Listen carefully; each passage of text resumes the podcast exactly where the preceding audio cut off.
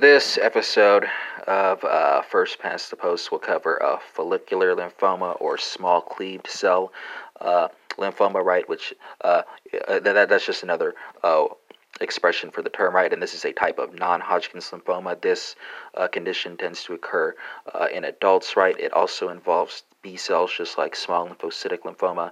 Uh, and uh, there's some genetics to this, right? So here, there's the patient will have a BCL2 expression gene as well as a T1418 gene expression. Uh, it tends to be a difficult to cure, right? And it has an indolent course. Uh, here, the BCL2 gene will inhibit apoptosis.